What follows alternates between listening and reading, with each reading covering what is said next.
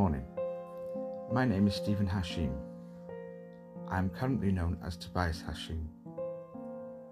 There are reasons why I changed my name.